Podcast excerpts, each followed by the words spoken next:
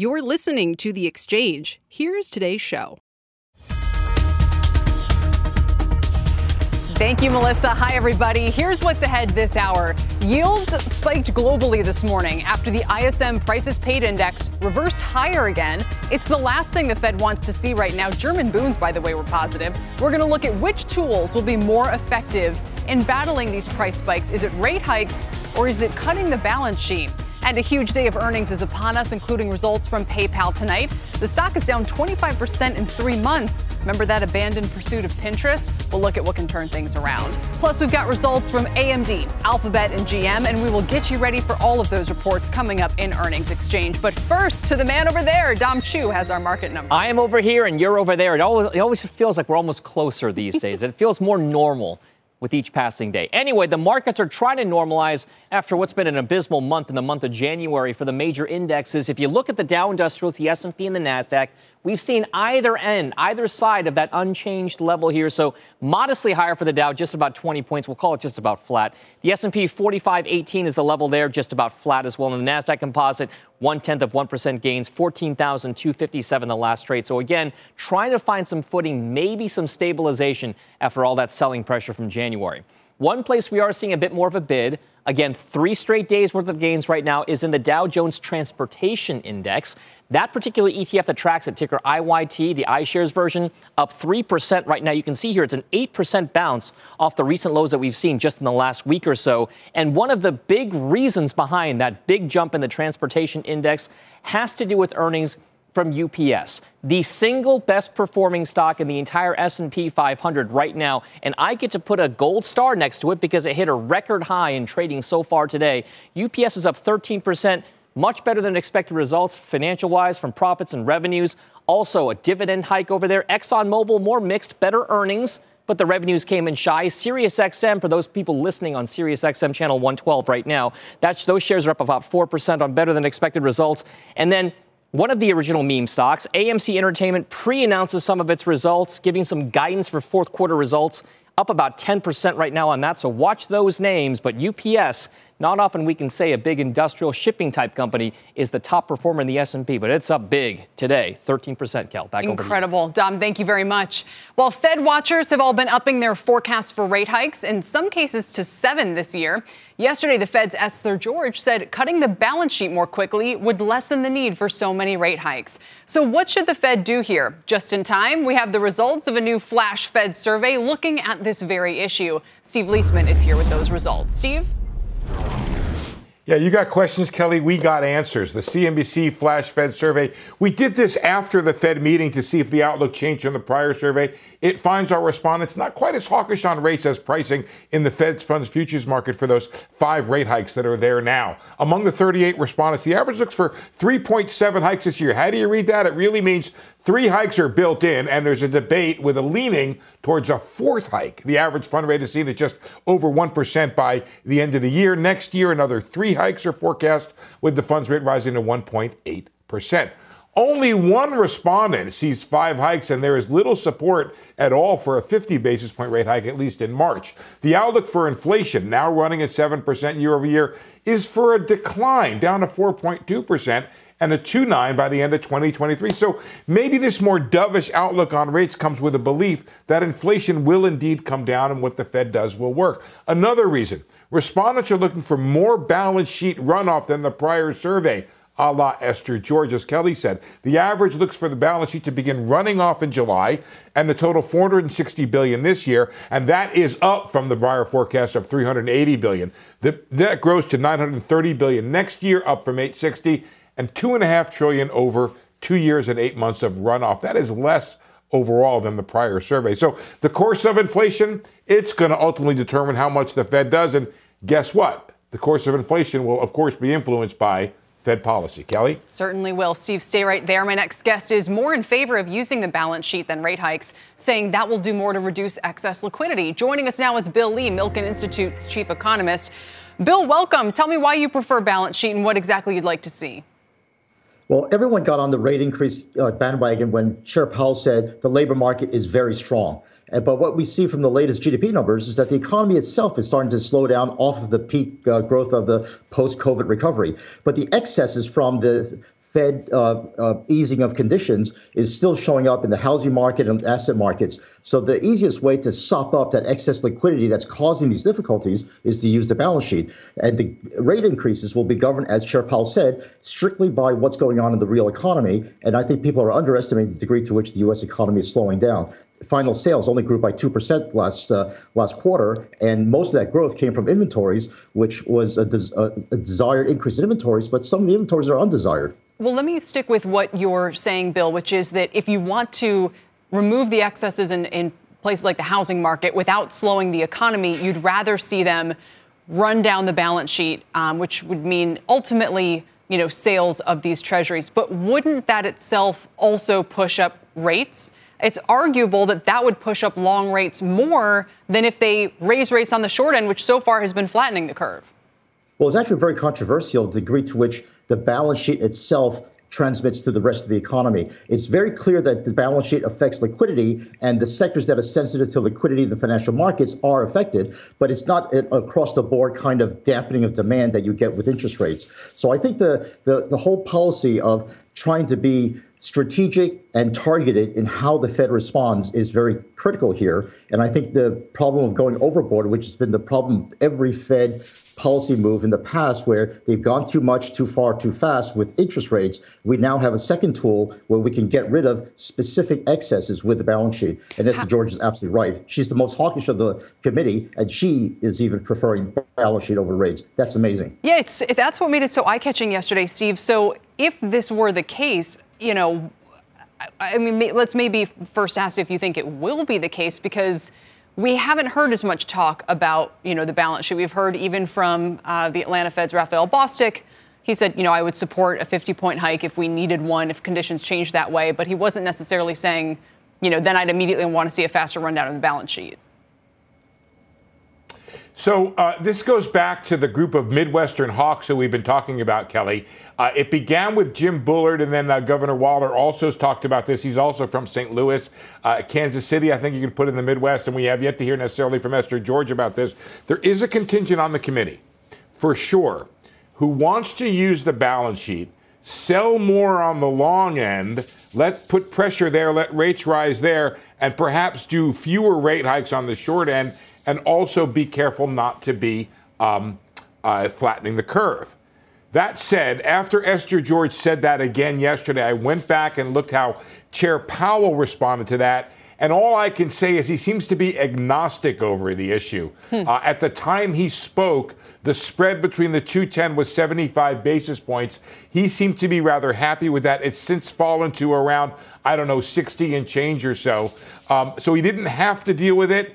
I don't know that that's his preference. It was not the impression I got from listening to it. I think, though, and I think maybe Bill would answer this better than I don't think the Fed wants to get involved in yield curve engineering because it's just a matter of massive uncertainty for the Fed. Right, but maybe let me put the question a little bit differently, Bill. Why do you think the economy would do better with higher rates on the long end than on the short end? Because I typically think of the 10-year as more of a benchmark for borrowing, but obviously, short-end rates matter as well, but short-end rates tend to compensate savers. So, why do you think it would be better to potentially see longer rates rise? Well, it's the way you see the economy growing or not growing. It's very spotty right now. There's segments of the economy that are slowing down. There are segments of the economy that are exceedingly strong and probably will become even stronger once the seasonal housing market comes back in the spring. So if you really have the sense that the economy is really having uneven sectors of growth, then you really want a more targeted instrument. So the balance sheet is absolutely the tool that could address the liquidity problems. Steve is absolutely right. Chair Powell is very agnostic. In fact, kind of leans away from using the balance sheet because we're not sure how the balance sheet will transmit into the economy. If you asked any economist, what's the equivalence between a couple $1 billion worth of balance sheet versus a couple of basis points on the Fed funds rate, no one can tell you. And I think that's the danger of using the balance sheet. But what we are targeting right now are the excesses from excess liquidity. And you're right, mortgage rates are governed more by the 10-year treasury, but the amount of money that's available for lending has to do with the amount of liquidity in the financial markets, and that's where it's excessive. Very, very interesting. I know a little wonky, but really such an important debate for the whole economy right now. Bill and Steve, thank you both for your time. Bill Lee and our own Steve Leisman. My next guest is reevaluating equities due to changes in the Fed's messaging, but also finding some attractive entry points in the pullback. Joining me is Chris Retzler, Needham Fund's Managing Director. Chris, it's great to see you. Let's start with, if you want to respond to the discussion we were just having, what are you bracing for or anticipating from the Fed this year? So what we are facing is a lot more volatility as the Fed is taking accommodation out of the market. There's certainly a lot of discussion as to how many rate hikes there are going to be, how the yield curve is flattening. The flattening is concerning, further out because that just shows, slowing growth. But I think that there's some other factors that we really want to pay attention to, and we're hearing from companies, in earnings season that's already gotten started, is, how are the supply chains, component shortages, things like that that are right now quite inflationary. You even look into agriculture, energy, very inflationary right now. What are we going to do to improve those situations? So I think that there's a lot of variables that can be adjusted throughout the course of the year. And I think that that's what the Fed is going to be dependent upon is the data. But for investors in equities, the multiples that we got to over the past couple of years was very much driven by this accommodation. So we are cautious as that accommodation is removed. And I think that investors need to take a longer term view. But with pullbacks like we've seen in January, we were finding some areas that we could deploy some money. Yeah. So again, you are cautious. I think we're all watching, feeling that way a little bit. So let's talk about some of the stocks that you like here. You like some of the semi-capital equipment names. You like some of the build out, for wireless communications and that sort of thing. What are some stocks you think people can buy right here? So you're exactly right. Semi-cap equipment is in almost a renaissance. And what we heard from Intel looking to build out in Ohio the past few days is really fantastic for the country. And I think that if Congress can get around to passing the CHIPS Act for semiconductor manufacturing, I think that's going to be a great tailwind for that area. Companies we like there for larger cap investors is, Lam Research, Applied Materials. But if you want to drill down into some of the, kind of mid-cap areas, a company we like is MKS Instruments. It's going through right now an acquisition of a smaller business that's a platform. And we think once that gets behind it, they're going to be able to drive the synergies and the growth. But again, a lot of semi-cap equipment is facing shortages of components. Yeah. And it's really amazing. You need the equipment to alleviate those pressures. But they're not able to get the components. So there's some stuff that should be done in that area. Fair enough. And then what about on the, you like Ciena, you like a name called Infinera, a couple other plays on that side of the equation?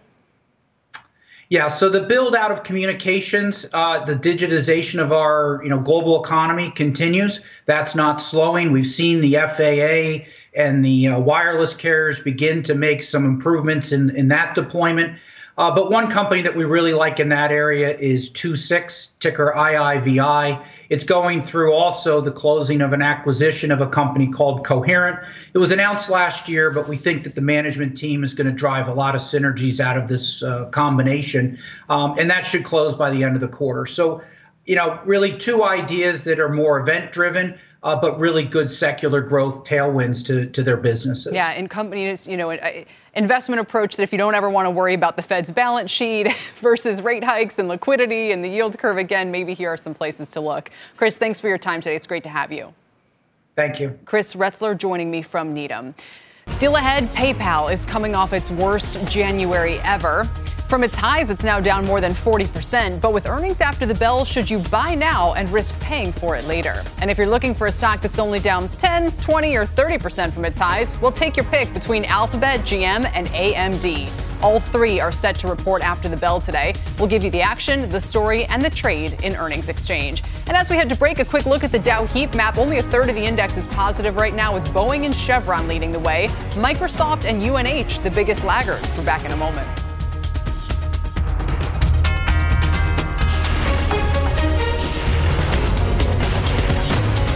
This is The Exchange on CNBC.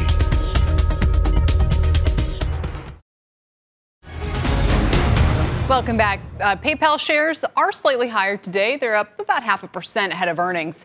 We're down 8% though year to date and more than 40% below the all-time highs, or at least the 52-week highs. My next guest has a buy on the stock, still sees 50% upside even with it trading still around a forward multiple of 35. Jason Kupferberg covers the payment stocks at Bank of America, and he joins me now. Jason, welcome. Thank you. PayPal has been like the story that can't get anything right over the past year, you know? I mean, there's a lot of people even looking back and saying maybe they shouldn't have done the PayPal eBay split off, and, you know, they've kind of, it seems like they're searching around for the right partner or the right vision of the future. Why do you like the stock, and what do you think they could do here to unlock that value?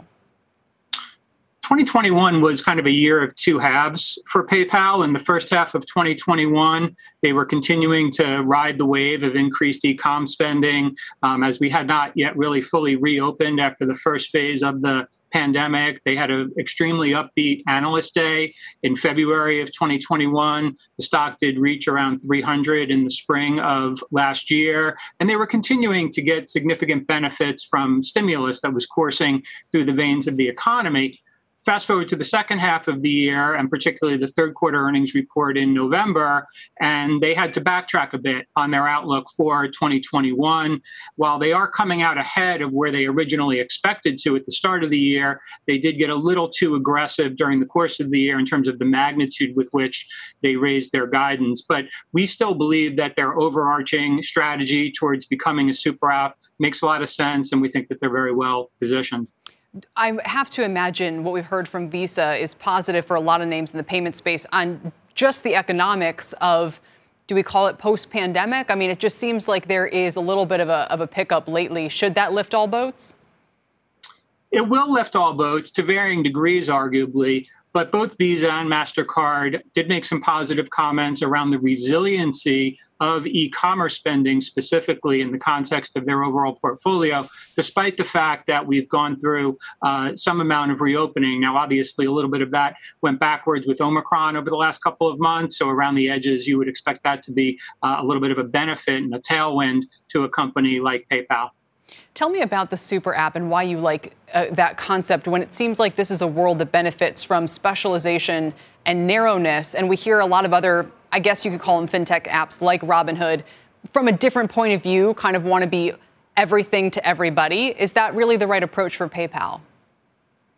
You're right. The race is definitely on to see who will be the winner or the winners in the context of this pursuit of the super app strategy. But one advantage that's very important that we think PayPal enjoys is its huge entrenched base of active users, both on the consumer side and the merchant side of their network. So that's very difficult for anyone else to replicate.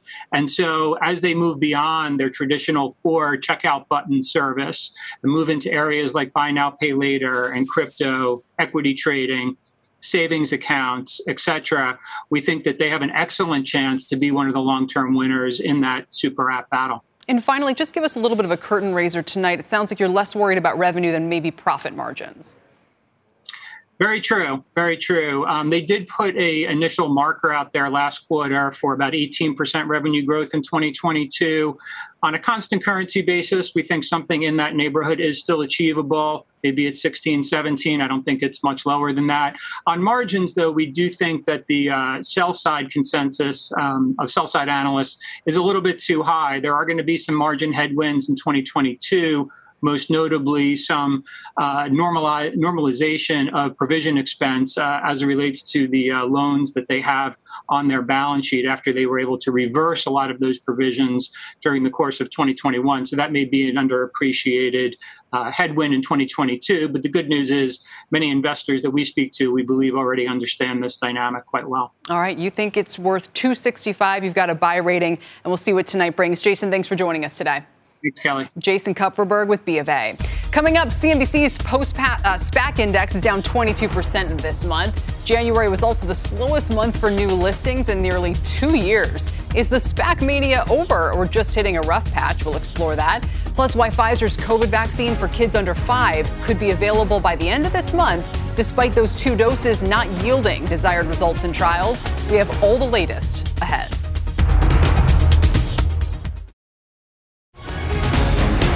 Welcome back, everybody. Fluctuating February, we'll call it, because the markets are trying to figure out whether they want to go up or down today. The Dow's been up almost 100. It's been down 150. Right now, it's down 9. The S&P is down 2, and the NASDAQ is negative again as well. Consumer discretionary is the biggest laggard over the year, over the past 12 months, and the furthest from its recent high, but we're seeing some big moves in the sector today. Take a look at some of the travel and leisure names in particular. Between yesterday and today's gains, the cruise lines have now turned positive for 2022. Carnival is up 5.5%. Today, Norwegian and Royal Caribbean by a similar amount. Sports betting stocks are right behind him. The whole thing has kind of a reopening feel to it today. DraftKings, Golden Nugget, those are up 6.5%. IGT higher as well. DraftKings and Golden Nugget, by the way, are still facing declines of more than 60% from their recent highs. So just put that into perspective. But the casinos also feeling the action today. LVS lagging, but still the biggest gainer year to date, up 18%, adding nearly 2% today. Caesars is up 5.5%. And check out the amusement parks rallying after SeaWorld made a takeover bid to acquire Cedar Fair. Cedar Fair says it's reviewing the unsolicited proposal from SeaWorld. We'll have to wait and see what happens. To ticker FUN for Cedar Fair, up 14.5% today, and notably SeaWorld up 3.5%. So we've heard the administration not a big fan of big deals, but maybe they'll let the amusement parks go through. To Rahel Solomon now for a CNBC News update. Rahel? Hi, Kelly, and here's what's happening at this hour. Russian President Vladimir Putin says that he's open to more talks about easing tensions over Ukraine. However, he says that the U.S. could drag Russia into war with new sanctions. British Prime Minister Boris Johnson, meantime, says that Putin is holding a gun to Ukraine's head in an effort to redraw the security map for all of Europe. And on the news tonight, why U.S. officials say that China is posing an even greater threat than ever before. That's tonight at 7 Eastern. And back here in the States, all classes are being held remotely at UCLA because of threats. The school says that the person who made the threat is not in California and is under observation by out-of-state law enforcement. Federal agencies have also been involved in investigating the threats. And in Denmark, most COVID restrictions have been dropped. Officials say that COVID rules are not needed, even though, of course, Omicron cases are rising. They say that that's because of high vaccination rates and a health system that is keeping up with recent infections. A different take there, Kelly. I'll send it back to you. Absolutely, Rahel. Thanks. Still ahead, three big names reporting after the bell today. We've got the action, the story, and the trade for Alphabet, GM, and AMD. They're all positive right now as the broader markets try to hang in there. We're back in a moment.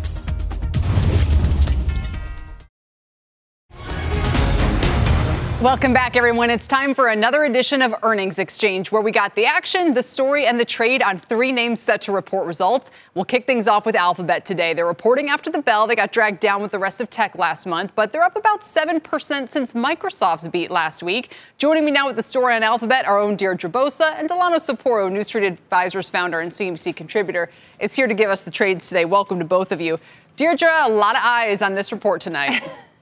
Yeah, this one is hotly anticipated. And following in the high bar that was set by Apple and Microsoft, Alphabet has been one of the outperforming fangs, so there's a lot of pressure on. We're going to be looking for crowd growth and competition there. Google, of course, is a distant third, but they've deployed a different strategy, and that is using some of their massive amount of cash to actually invest in some of their cloud customers in exchange for long-term contracts. So it'll be interesting from that point of view. In terms of that capital allocation, Alphabet, of course, doesn't issue a dividend, but one analyst actually suggested that perhaps issuing a dividend, though it still may be unlikely, could actually be part of its regulatory strategy. We know that Alphabet is under so much scrutiny from regulators, and perhaps it could be a chance to build some goodwill with its shareholders by returning some money. And don't forget, Kelly, the company has $168 billion in its cash pile. Wow. So more than enough money to do that, to get ahead in cloud, keep putting money into Waymo and some of the other moonshots. Why pay lobbyists when you can just pay out a dividend? It's interesting in light of AT&T's dividend cut today. Delano, let me turn to you. The cloud growth rate, we saw slow at Microsoft, but they said it was going to experience an uptick this quarter. Is that what you think is going to be the main focus here? Yeah, I think that is going to be one of the main focuses, as well as the ad side of the business. So obviously that kind of burgeoned when we saw the reopening. You more pointed to some of those stocks during the market update, that reopening helped the search side of the business and the ad revenue side of the business for Alphabet. And I think that continues. That's a high contention point that I want to continue to watch. I think you also do want to watch the other areas of the business that are smaller. You mentioned Google Cloud Services. I think that's also an area that we're going to see continued growth in, as well as YouTube. Engagement is ticking up across YouTube platform, especially with younger content creators and viewers. So that's an area of a company, obviously an asset they bought in 2006 that is now doing over $7 billion in revenue per quarter. I think that's an area that you also want to watch the growth rate on. So we obviously are holding and staying long in Alphabet, and I think it's going to be an area, an opportunity for investors to look after earnings, how it trades, and if there's an opportunity for them as well. There's the stats, Deirdre. 47 out of 50 people on the street have a buy, 3 have a hold, 0 have a sell. Yeah, I mean, the street loves this name, especially in terms of its value. It's seen as perhaps a more reasonable valuation than the other mega cap tech names. So you do see a lot of analysts talking it up and saying that this is going to be good. It's also a reopening play, right? Because remember that a lot of the digital advertising comes from travel names, and that's why it saw such a bump up last year. Whenever you see this reopening, a lot of those ad dollars go to Google. Delano mentioned YouTube. That's always kind of my favorite place to look for this company because it's just amazing how much this segment has grown, how much now it's making up in digital advertising. And when it comes down to it, that revenue is almost the size of Netflix. So wow. This is just one unit inside of Alphabet, very diversified in terms of what it wants to do, but still, as Delano said, what is 80% is still digital advertising. Behemoth. So many different parts of this company are, and that explains the sentiment on it. Deirdre, thank you. We appreciate it. Our Deirdre Bosa. Next, we turn to General Motors. The street keeping a close eye on guidance as automakers navigate the ongoing chip shortage we heard Tesla talking about. Also, maybe the possible return of GM's dividend after being suspended at the start of the pandemic. The share's up about 1.5% today, but they're still 20% down from their recent high. Phil LeBeau has this story here. What are you going to be watching, Phil? The guidance, Kelly, 2022. What do they expect on two fronts? One, what happens in terms of rebuilding the inventory? We know that it's going to increase this year because production will increase, but to what extent? How much clarity do they give us in that regard? And then the issue is chips and inflation.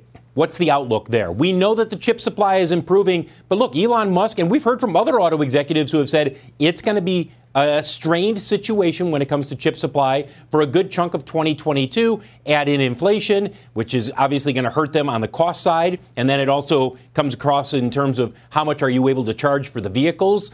Those are the things that people will be focused on. Delano, why are you not a buyer here?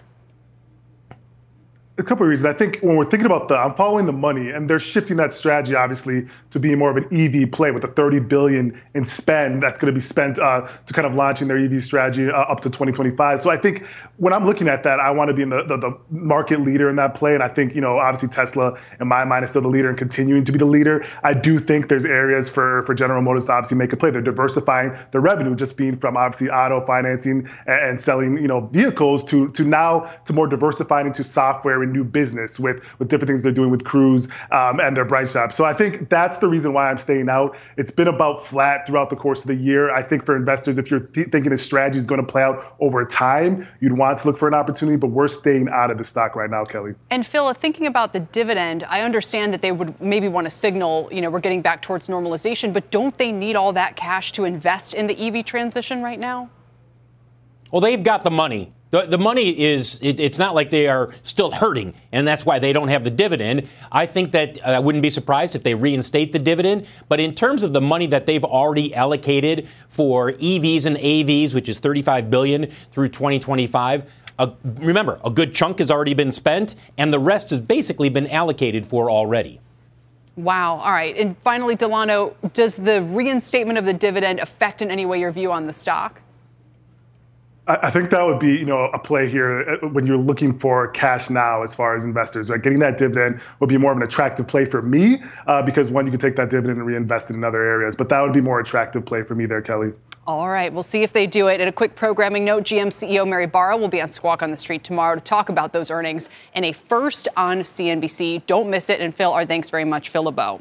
Speaking of the chip shortage, let's wrap things up with AMD, also reporting tonight. Street looking for around 76 cents a share, $4.5 billion in revenue, but shares are down 20% to start the year. They saw a brief bounce, though, after rival NXP gave some rosy guidance last night. Christina Partsenevelis here with the story on that one. Christina?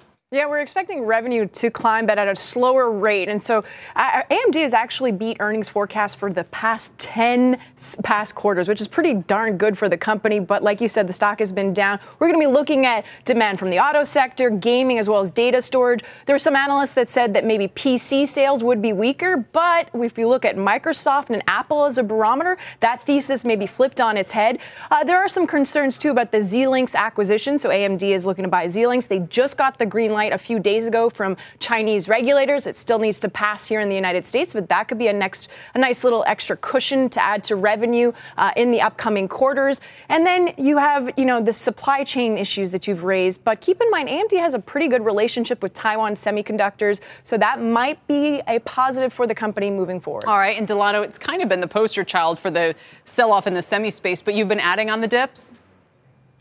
Yes, it certainly has been. And as you mentioned, 23% down year to date, approximately. You're seeing the Philadelphia Semiconductor Index only down around 16 to 17%. So it's been, quite heavily sold. And that's why we've been adding to this position, a position that we've been holding through for a while. And I think a lot of the things that were just mentioned is reasons why. Obviously, you're still seeing strong demand across their strong business units. And then you're also looking at a company that has great margins. And that those margins, those operating cash flow from those great margins are being used to reinvest for top line growth, which will obviously go down to the bottom to earnings for shareholders. So those are the reasons. I do think, obviously, looking at the close of Xilinx, if that goes through, it would be obviously a strong thing for AMD. But that's the reasons why we like this company, and it's been possibly a bit oversold. So there's opportunities for investors to get in. Yeah, and you got to hand it to NXP, and what's probably the toughest of the spaces right now on autos. They seem to kind of quell some of the bigger concerns there.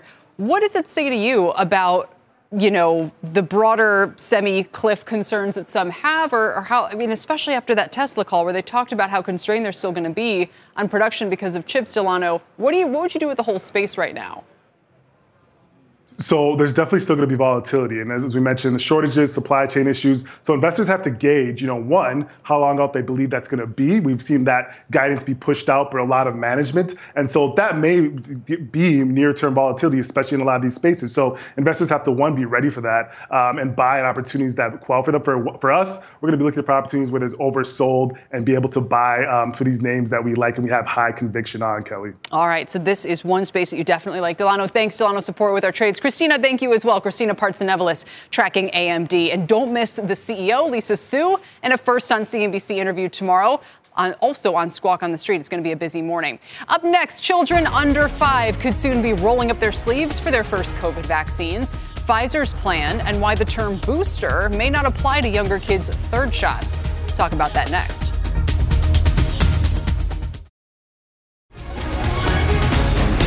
Welcome back, everybody. Pfizer's COVID shots for kids under 5 could be in arms by the end of the month. Meg Terrell is here with a progress report and the hurdles Pfizer faces on this road to authorization. Meg?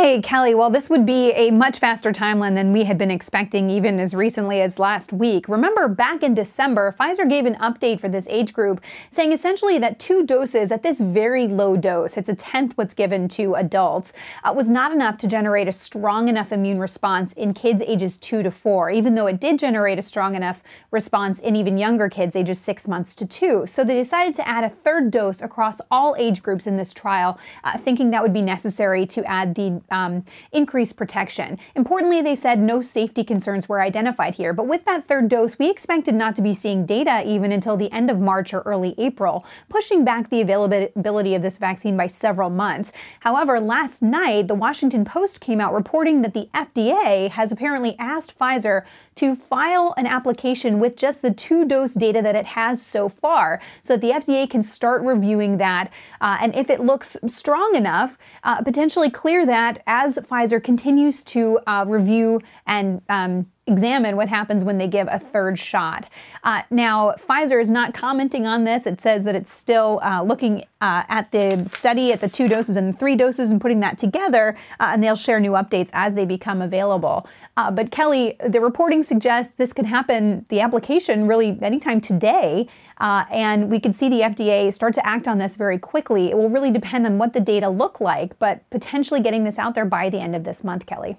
All right. Very interesting. We'll have a lot more questions as this carries out, Meg. But for now, we appreciate the update. Thank you, our Meg Terrell.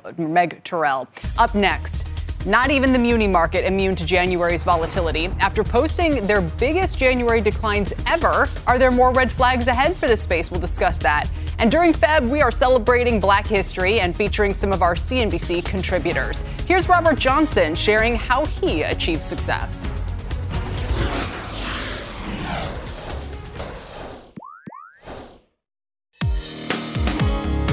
As an entrepreneur, there's some gene that floats around inside you that makes you want to achieve things that others may feel is not possible. My inspiration came from believing in myself and having friends who encouraged me. And I think if more Black Americans had that encouragement, support, and level of confidence presented to them, the more Black Americans can achieve their success as I have.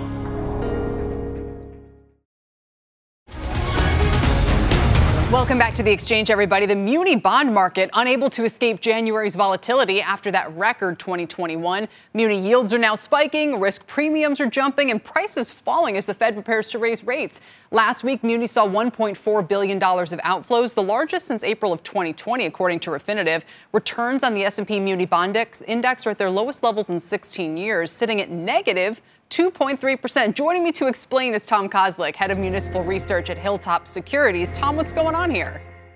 Hi, Kelly. Yeah, and you know, as you very well know, investors don't like uncertainty. They don't like volatility. Municipal investors especially don't like the uncertainty. That's one of the reasons that they're in the sector. And the Fed there were a lot of head shakes back. There was a lot of back and forth. And this is one of the things that really, I think, caused the outflows last month. So, you know, just thinking through it, like you said, I can understand if people are seeing outflows or declines in ARC-K and some high-flying stocks, and they go, geez, I better go somewhere safer. But why were muni investors so panicked? You know, when the Fed raises rates or when rates start to move up on that concern, what typically happens to returns in munis over the next couple of months or years? Yeah, I think that one of the big reasons is, and this has really been playing out even since last summer. There were institutional investors that I was talking to last summer into the fall who for months had been preparing for what it is that we're seeing now.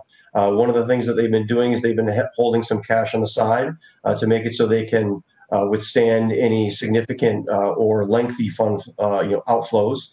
One of the things that I'm starting to see now is I'm starting to see some bargain pickers. There are some folks who are sifting through the beaten down sectors, and that's on the institutional side. On the retail side, one of the things that I'm starting to see is, you know, in the healthcare sector, the A-rated investment grade, A-rated healthcare sector, yields they're not at the 3% level yet, but they're rising closer to that 3% level, and that is a psychological level. And a lot of, if not all, the municipal yields have been rising, but that's one of the areas that I'm seeing on the retail side that's making so some retail investors are starting to get interested again. Right. And like you said, you're looking at healthcare in particular. I mean, I think this nice quote sums it up where one of the analysts was saying all the commotion is happening outside of our market. There wasn't a bankruptcy or some unforeseen event in munis. These are outside forces. Credit quality has been spectacular. Is there any reason to expect that might not be the case? I mean, do we see, you know, stimulus funds kind of running out or any other hangover problems from the pandemic for state and local operations? So one of the things that I've been talking about since the beginning of last year is the golden age of public finance. And I believe because of how it is that Omicron has evolved, it was billed as being more contagious but less deadly. But it is, it is actually a lot more deadly than what I think a lot of people give it credit for. And I think that Omicron and just the idea that there's likely to be another wave in the summer and another wave in the fall, that's really creating some risk for this golden age of public finance that I've been talking about. But I think that state and local governments are more or less really insulated from that. I think that there are other sectors, transportation, healthcare, higher ed, that are going to be hit harder. But I think that those are also areas where if you're careful with selecting the right credits, there's some opportunity there. Would there be any, I know it's hard to kind of recommend munis because they're just, you know, so niche, but are there any spaces that you think people should start to poke around? Yeah, I think that right now, the places where I'm seeing the bargain hunters poke around in is you know, the higher ed sector is a sector that was being beaten down even before COVID, and especially after COVID. The healthcare sector, the higher ed sector, even outside of the beaten down area, single family housing is another sector that I continue to like as well. Okay, cool. So then for anyone who's holding these securities right now, what kind of returns do you think they should anticipate for, you know, the duration of this year? Well, I think that there could be some choppy weeks. I don't think it's going to be quite multiple months like we've seen in the past with regard to outflows. But I think that one of the things that I am talking to investors about doing right now is it's really hard to time the market. You know, really right now, I mean, yields have already risen in the muni space 50 or so basis points over the last month. I think, you know, we know that yields are going to continue to rise. The problem is for investors is that when yields and ratios are attractive to everyone, that then it very well could be late. Then there very well might not be any primary or secondary market supply for people to look at. Yeah, fair enough. And a parting thought on the Fed and rates as we go here. Can, you know, what do you think is going to happen? Let's just call it with the 10-year and the impact that that would have on people in this arena. I think that there is probably even more volatility, whether it be Fed-induced or even economic data-induced. The jobs number this Friday, I have a feeling that people are probably being a little too optimistic about that. So I really do think that there could be some, choppy waters over the next couple of weeks. But I think that we should look at those as opportunities, not necessarily, you know, setbacks that are going to last for an extended period of time. All right, Tom, it's great to have you here today. We appreciate it. Thank you. Thanks, Kelly. Tom Kozlik with Hilltop. Still ahead, one dozen, just 12. That's how many SPACs were listed in all of January. It marks a nearly 2-year low. We'll talk about what's behind the slowdown and what's next for these vehicles next.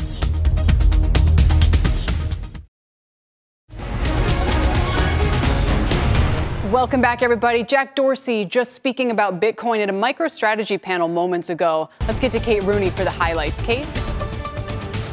Hey, Kelly. Yeah, this was an hour-long conversation with Block CEO Jack Dorsey and Michael Saylor, the CEO of MicroStrategy, two of the biggest Bitcoin bulls out there. And according to Dorsey, Bitcoin will be the native currency of the internet. He talked about the transparency, some of the staying power and security behind Bitcoin, as well as its potential to improve big tech companies. He talked about Twitter specifically. He, of course, stepped down as Twitter CEO, but says the social media company may have avoided some of its current problems with privacy and what he called surveillance capitalism that he says all stem from reliance on ad revenue.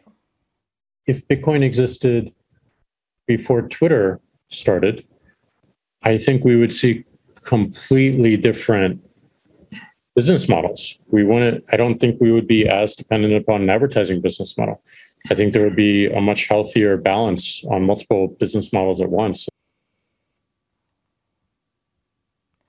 And speaking of big tech, Dorsey also mentioned Facebook, of course, now Meta, and its Diem cryptocurrency project. That was stalled for years and confirmed just this week that it's shutting down for good. Dorsey saying, quote, hopefully they learned a lot, but there was a lot of wasted effort and time.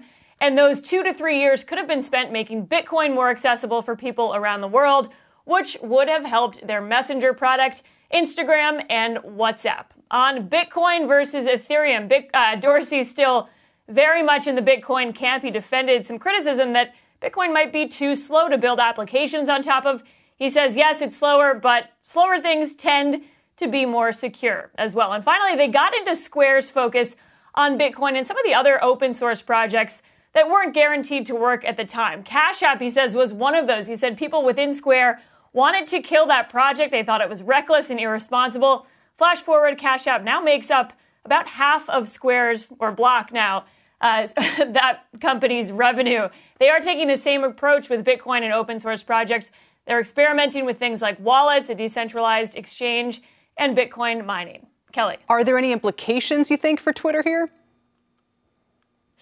For Twitter, you know, if they don't seem to be leaning into Bitcoin as much. It sounds like if they had pivoted their business model and Jack Dorsey was still leading that company, and has said, as he really is doing with Block, that is, you know, the goal of the company, one of his personal goals. It's experimenting and using things like the Lightning Network, but it doesn't seem like they're really going to move away from ad revenue or take sort of an open sourced Bitcoin focused model. So it seems like sort of an idealistic in some ways backwards-looking view of Twitter, but it doesn't seem to have near-term. Yeah. Kate, thank you. Kate Rooney with all the reporting for us. That does it for The Exchange, everybody. You've been listening to The Exchange. Make sure you're subscribed to get each episode every day, same time, same place.